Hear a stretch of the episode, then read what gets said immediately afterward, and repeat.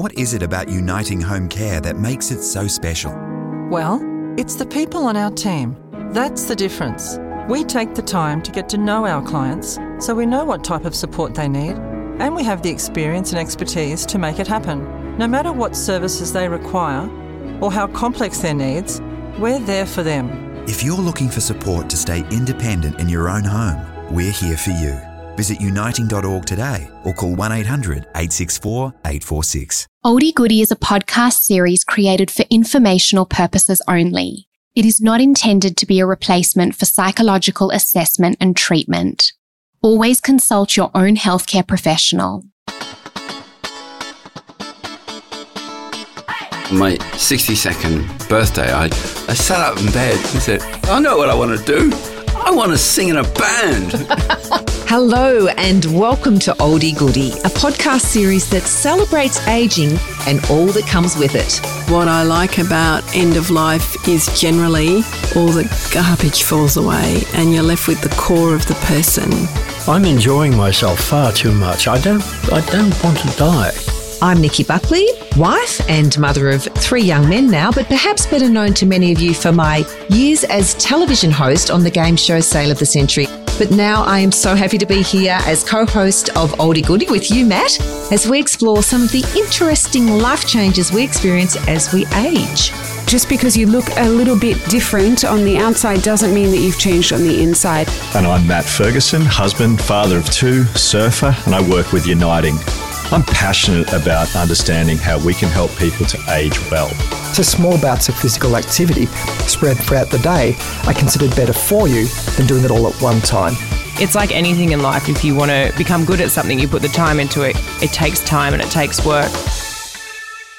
I'm really excited to be doing this with you, Nikki. I think it's really important that we start a conversation around aging, that we demystify some cliches, we bust a few myths, and we challenge people's assumptions in this space. After all, there's a lot of misconceptions out there. And I'm equally excited to be here, you know, to share my personal experiences that I've had with aging and, you know, the death of my mother with the loved ones. And I want to also help champion the way to empower others to be better equipped to deal with aging, both for themselves, you know, for us as well, and to help their loved ones to deal with it. And let's face it, you know, to find the joy and the positives in aging because it is inevitable. It happens to the best of us. So let's embrace it, get on with living and enjoying our best life. Aging champions. I like that.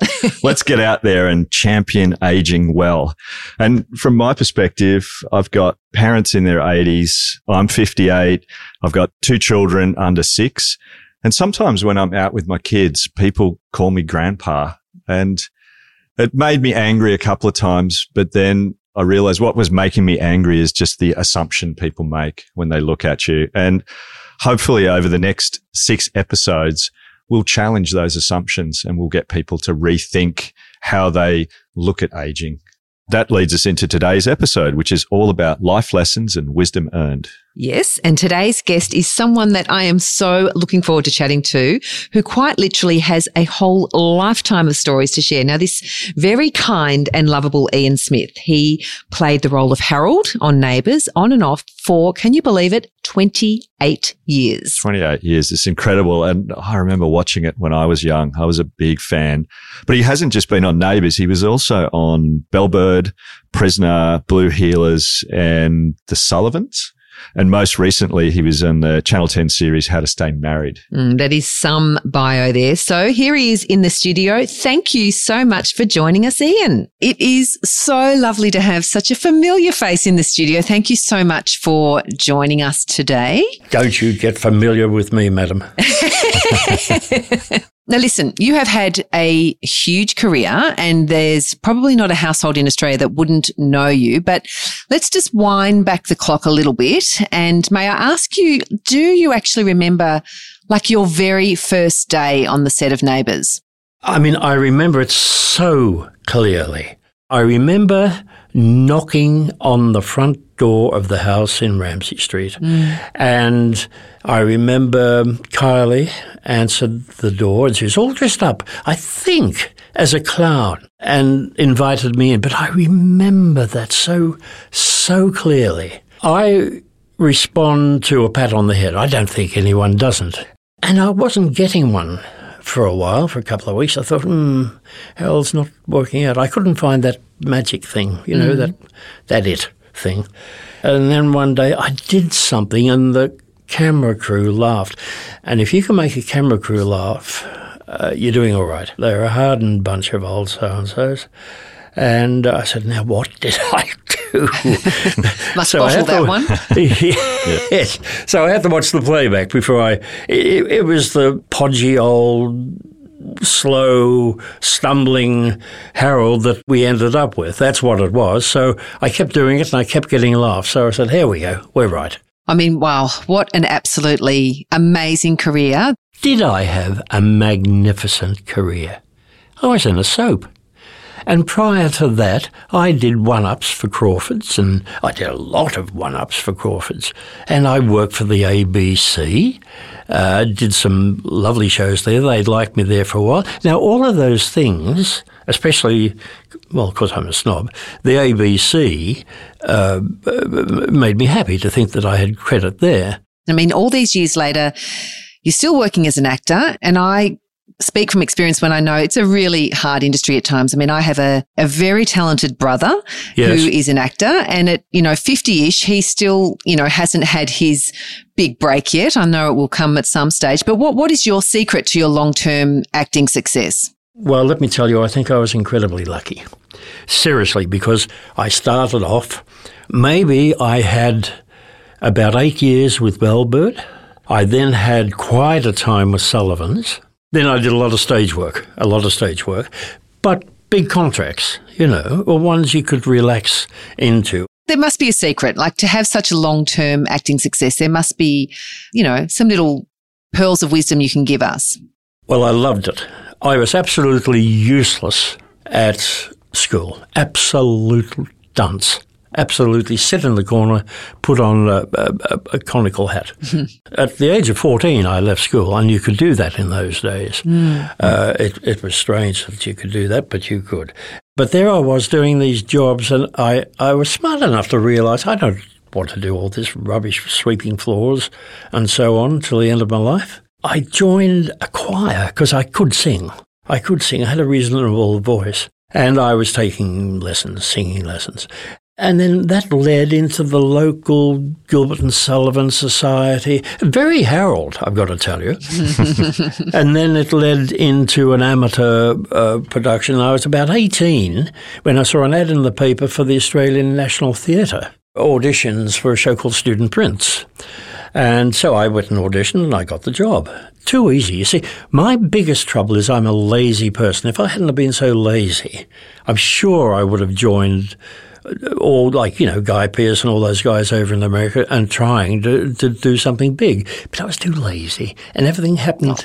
No, I was. And everything happened to me far too easy. But you can't have been lazy having to learn all of those lines, Ian. Oh, but I enjoyed that. So I started off in, in shows like that, They're very, very old shows, over 100 years old now, I'd say, Uh, like Student Prince and, uh, oh, all those shows.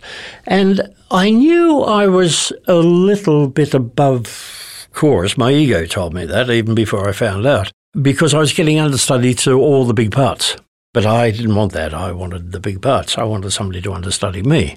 And so eventually I started to get small parts and I did them and I think I did them well. There was only one that I knew I didn't do well. And then it grew and grew and grew and I finally ended up with major parts and oh no, I was very cheeky once. I was doing I was doing a show at the Princess Theatre and I've forgotten what it was. I was sick of understudying people. So I went to the big boss, Garnet Carroll, from Garnet Carroll Productions owning the Princess Theatre.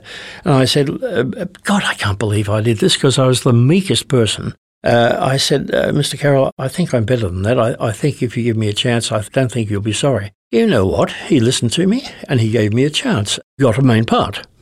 And uh, it was a huge success. And from that moment, well, it's history. It, it, everything more or less fell into place. But once again, I, you know, where was the washing dishes to do acting classes and and so on? None of that. None of that. Didn't do any of that. I was ready to do it. Believe me, I was you, you, say you don't know what the secret was, but we've just listened to you and it sounds like there's a lot of passion there. You had a lot of drive and you had a lot of self belief. I needed to be convinced about the self belief. So, Ian, you, have seen hundreds of new cast members come through Neighbours over the years, Kylie Minogue and Russell Crowe, people like that. What advice would you give them on their first day? Those new kids uh, in soap, in my opinion, were not being handled correctly. They'd come straight from school. They had no life experience. They certainly had no acting experience. They weren't hired for their acting. They were they were hired for bum and tit, and uh, and that was it. You know, may have to act too. All right with that? Yeah, yeah, yeah, yeah. I can do that. Yeah, fine. They couldn't. Some of them couldn't. I, but, but some had a glimmer of what could happen. They could be. And the ones that really did, and there's my ego talking again, the ones that really, you really knew were going to, were the ones that came to you and say, Ian, I'm having trouble, or whoever they chose, uh, I'm having trouble seeing any sense in this scene. And I said, well, look, you're halfway there already because if you don't know why you're in the scene, you've got to get them to rewrite something to give you some clue of why you are in the scene. And you know what? Those kids had a right to say that because in lots of cases, they come to the swimming pool, they take off their outer gear to show off their new swimmers. And that was it. That's why they were in the in the scene. I said, no, find something else. Get them to give you something else. And I backed the kids up. I went to the writers and I I would sometimes ask them, give this kid something to work with. I think, I, I think it, will be an investment that you'll be happy about later on. And uh, they did, they did, and they got their rewards. And it, it was good. It was, okay, let's be honest, it was good for my ego to see it happen. But somebody told me once, and this is what I would pass on to the kids if you don't know how to do it, don't pretend. There is no such thing as a silly question.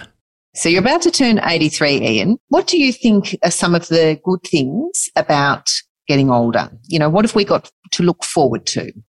What you do is you take life a lot calmer. You don't sweat. You'll know not to worry. I used to. I used to go to bed. Oh, did I say that? Did I say that? Oh, did I? What a fool uh, for saying that. I make sure I don't say that anymore. Uh, so what you do is you hold yourself back. But honestly, growing older, oh, I've tried to be kind about it, but look, my body, my, my arthritis gives me hell. Uh, I, I, had a procedure in the hospital the other day because my pacemaker had started to wander around my chest. In fact, looked like I was trying to get out. Everything like that happens to you. you when you stand up, people say, "Oh, come on, Smithy, you can do it. You can do it." I said, "I'm trying to do it. Shut up," and uh, stuff like that. We all make old people jokes. The only trouble about it is that I won't be around to see them when they're old. it means I don't have very many older friends. No, I don't. Uh, I do have older friends, and I do relax in their company, but I try too hard to keep up with the youngsters. I really enjoy their company. They're lovely. And so many of them who uh, we were friends during Neighbours, they've made sure that they've stayed friends with me. And I mean, some of them, I remember Ryan Moloney. When I went back to the show at one stage, I walked into the green room and he was the only one there lying on his stomach on the couch with this horrible haircut. but he'd grown up with me. He'd grown up with me, and he he saw me, his mouth open, his eyes wide, and he jumped. He said, "Oh, oh, uh, Harold, uh, Mr. Smith." I said, "Harold, Ian." I said, "Just Ian." And he said, "Oh," he said, "Can I get you something?" And you know, I remind him of that now. And good God, that man now has two children, a beautiful farm, and the most beautiful house and the most beautiful wife. And this is how I've grown up with these people. Sometimes it makes me feel very old, uh, but I don't care. I've got the pleasure of his company. And, and, and he out and says that. Jonathan Dutton uh, is the same. He makes sure he keeps in touch with me, and I, gee, I appreciate it. I really do. If you think back to, to when you were 20, what advice would you give yourself now reflecting on life? Well, I would embrace education. I'd tell myself to embrace education. I didn't. I didn't. I, I, I, was a, I was a dummy in school. When I left, I, I was the happiest 14 year old in the world. And I started as a gopher in a warehouse in Flinders Lane in Melbourne. Took me a couple of years to realise, it took me about four years to realise that this is rubbish, this is a rubbish job. At that time, I ended up, they gave me a car and pushed me out and said, here, be a travelling salesman.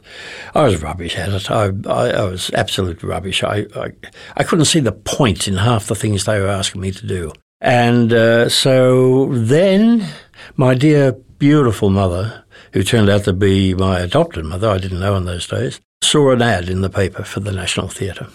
And that's where it started. The other thing that I wanted to just touch on I know you've recently lost your beautiful wife, Gail, but married for 50 years. Is that, is that correct? Is that how mm. long you were married for? Mm. So what, I mean, I don't know. It's a question I guess people would ask all the time about what, a, you know, the secret to a successful marriage. Is that, is that something you can shine a bit of light on for, for us that are, you know, still going through it? Sure, sure. Sorry. That's okay. Um, Take your time. Oh dear, I thought it was past this. It's terribly predictable, really. First, I would say don't confuse love with sex. Mm-hmm. Uh, too many men do because the television tells them to confuse that, you know, boom, sex. Oh, you must love it. You don't love it. All you want is sex. I'm not saying there isn't sex with love, sure, but don't automatically say it's one and the same thing. Find out first whether you like the girl and then work toward loving the girl. And then, if you want to move in too quickly, but I certainly didn't move in too quickly. Uh, sex happened a lot later, and here we are. I'm Gail. I'm sorry. I'm talking about sex. I'm talking about you and me. it's part of life. Yeah, yeah.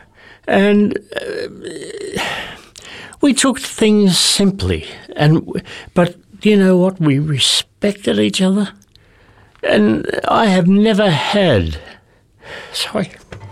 No, it's a beautiful answer.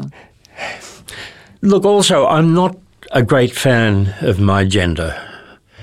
And uh, if anyone wants to argue with me, I'll just say, okay, I don't even care what news forecast you watch tonight on your television, but just sit down and watch it and tell me how many demerit points you'll give to different people that happened that night. And then work out what gender they are. I'm afraid men are going to come out badly every single night.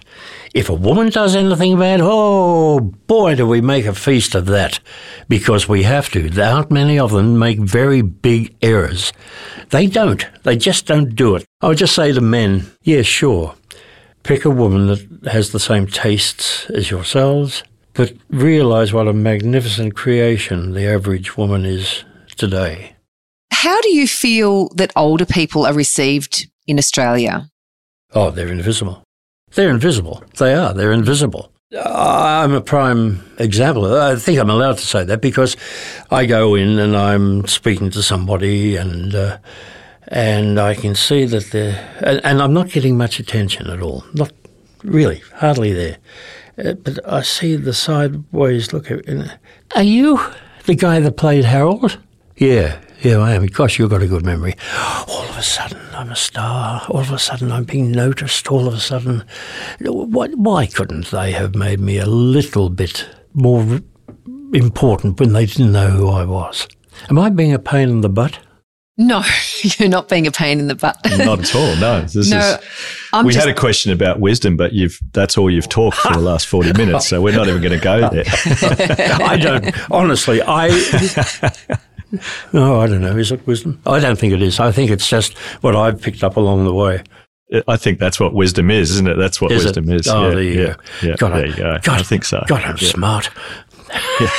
you are smart, and I think that It seems to me that you're unaware of how um, fabulous you have been, how much advice you have got, and how helpful you have been to, you know, many others starting out in your field.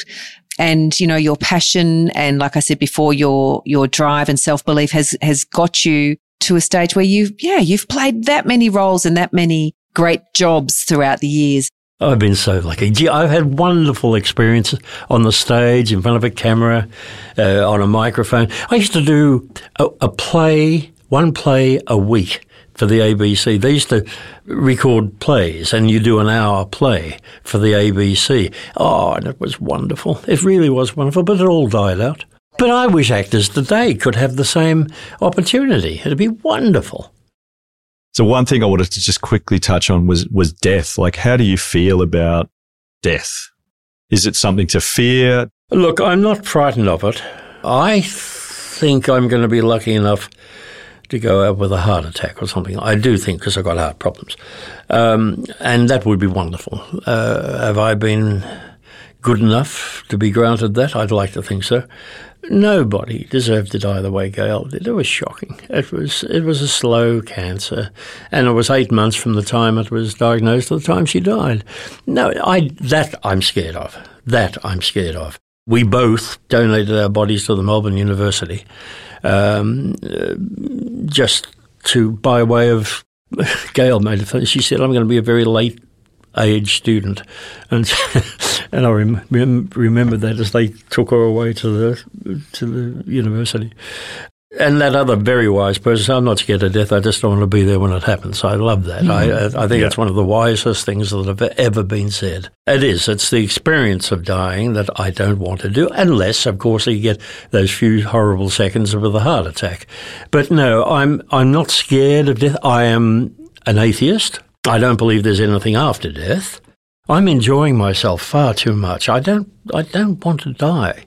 Plenty of life left in you yet, Ian.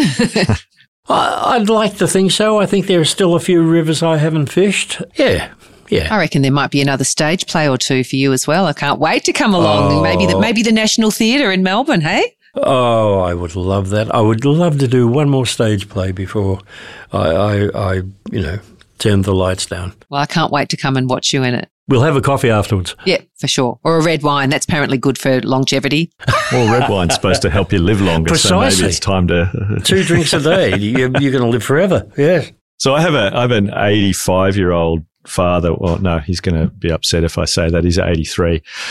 what advice would you give somebody young like me, 58, to help him? He wants to live to be 150. So okay, treat him as if he's got a brain. Ask him for advice occasionally. Don't pat him on the head as you're asking him for that advice. This man has spent a lifetime. This man, he worked to make money, to make sure that you have the advantage of this wonderful thing that you're doing right now. He has had a lifetime of life experience. He's a very clever man. He doesn't have to stand up against professors and doctors and so on and so on. He has stood up as a human being Am I speaking rubbish? I don't know. I don't know. No, I don't think you're speaking no, rubbish I, at all. Actually, I'm going to go home and give him a hug. So do that. It was uh, it was really great advice, and it's made me think maybe I have been patting him on the head when I've asked him for advice. Yeah, yeah, yeah. Right over. sure, sure. Oh, folks, yeah. look, thank you so much. It's been. Uh, do you know what you've asked questions that no one in my theatrical or television or acting life has asked? Oh, thank you been a pleasure from from our end. You might think there's been no wisdom, but that's I think that's what we've been getting. Oh, yeah, thank you. So thank you. Uh, you won't be able to talk to me soon. I'll be so big headed. thank you, Ian. And um, I'm just going to keep my eyes peeled for that next little stage show that you're going to be in. Hmm. Thank you, team. Wow, that was such a lovely interview. I just feel like giving him a big cuddle. What a really kind man. And I guess that kind of, you know, just brings back to me exactly the reason we're making this series is, you know, talking to the elderly and bringing, you know, shining a light on them. And it kind of saddens me that he doesn't seem to see what we see and the joy that he has brought to so many. And I hope that he reflects on this interview and just realizes how, you know, amazing he has been. Yeah. And, and does, understand what a magnificent career he's had and the impact he's had on the lives of all those young actors and the, you know, the lessons that they've taken from looking at somebody who treats acting so professionally. Uh, he, he really looks at his career and, and has found that he can do something that he enjoys as well. Like joining those two things together is really what makes it magnificent. And we've got a lot to learn from him. Absolutely.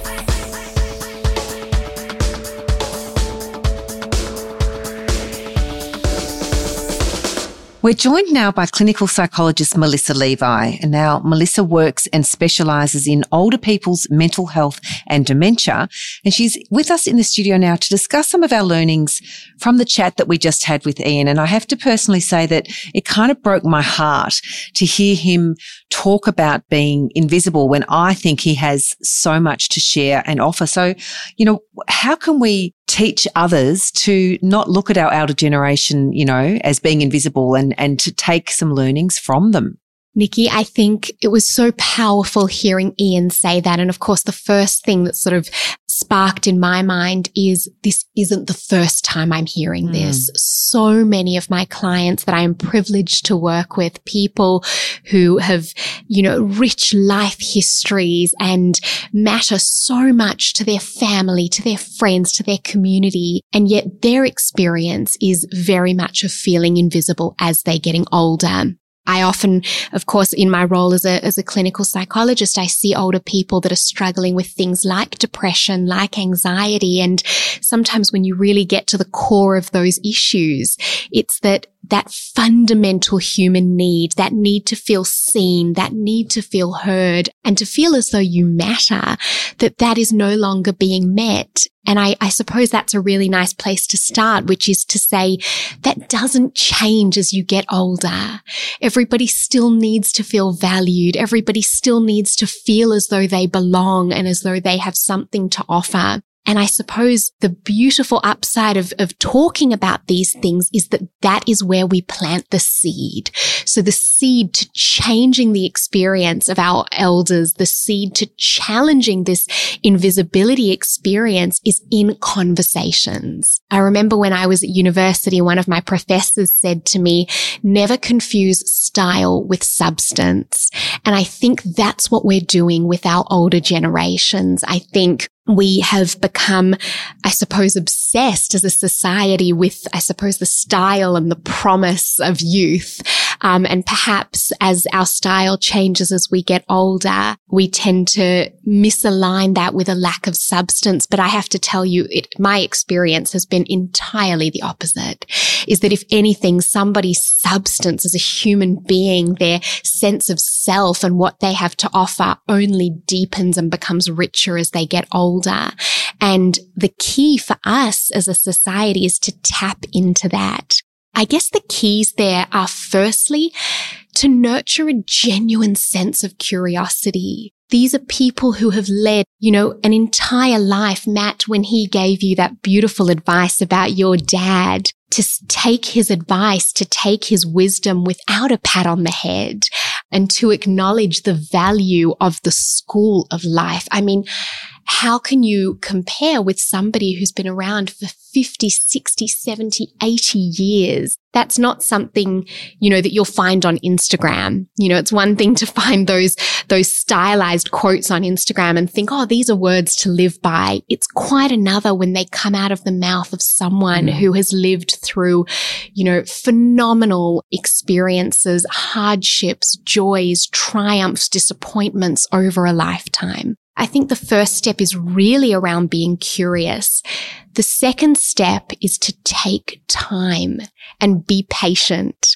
When I used to go visit my grandfather, he used to take me into his study and he would always say in his, in his European accent, he would say, Melissa, pick my brain, darling, pick mm. my brain. And I remember at one point, if I'm honest, and I'm a bit embarrassed to admit it, but it's the truth. When I was in my late teens, early twenties, I was like, Oh, I'd much rather be out with my friends. I, I don't want to think of more questions. I don't want to hear more stories. But in hindsight, mm. that time with him fundamentally changed the course of my life. It taught me at a very early age what matters in life. It shaped my character. It shaped my values. It shaped the decisions that I've made in my life. And I think there is a growing consciousness around the world of this value. So there are applications now. One of them is called Sage, where younger people can go online and connect with older adults who want to share their specific story or their talents in a particular area. And the whole idea of the platform is that it's a technological way of sharing wisdom Fantastic. and sharing lived experience. So I think a, another big part of it is to take the time and to be patient, to slow down.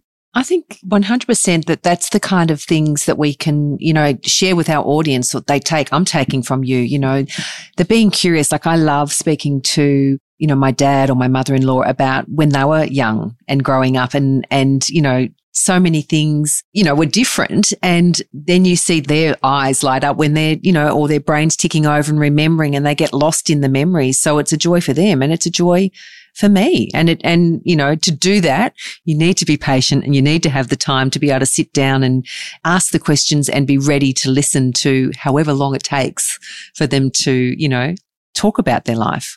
Absolutely. And, and I think also the time invested is well worth the rewards. It really is. Thanks, Mel. It's been wonderful having you with us today. And you are so full of wisdom. And we are so looking forward to your input into our podcast to come. It's been fabulous. Thank you. Thank you so much for including me. Well, Matt, that's it for today's episode of Oldie Goodie. And for more information on anything we've discussed, head to oldiegoodie.com.au.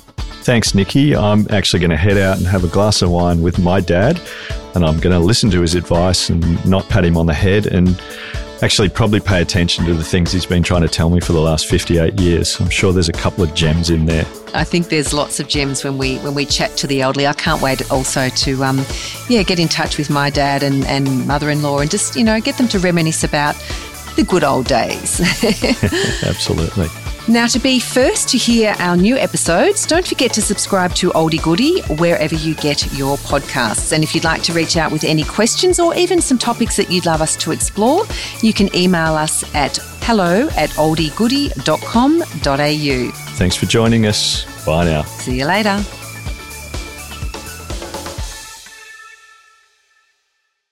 Uniting is not just an aged care provider, it also provides services across New South Wales and the ACT, including preschool and early learning, foster care, disability support, mental health support, counselling and mediation, youth services, as well as housing and homelessness support. Uniting is here for you at every stage of life. To find a Uniting service near you, call 1 800 864 846 or go to uniting.org.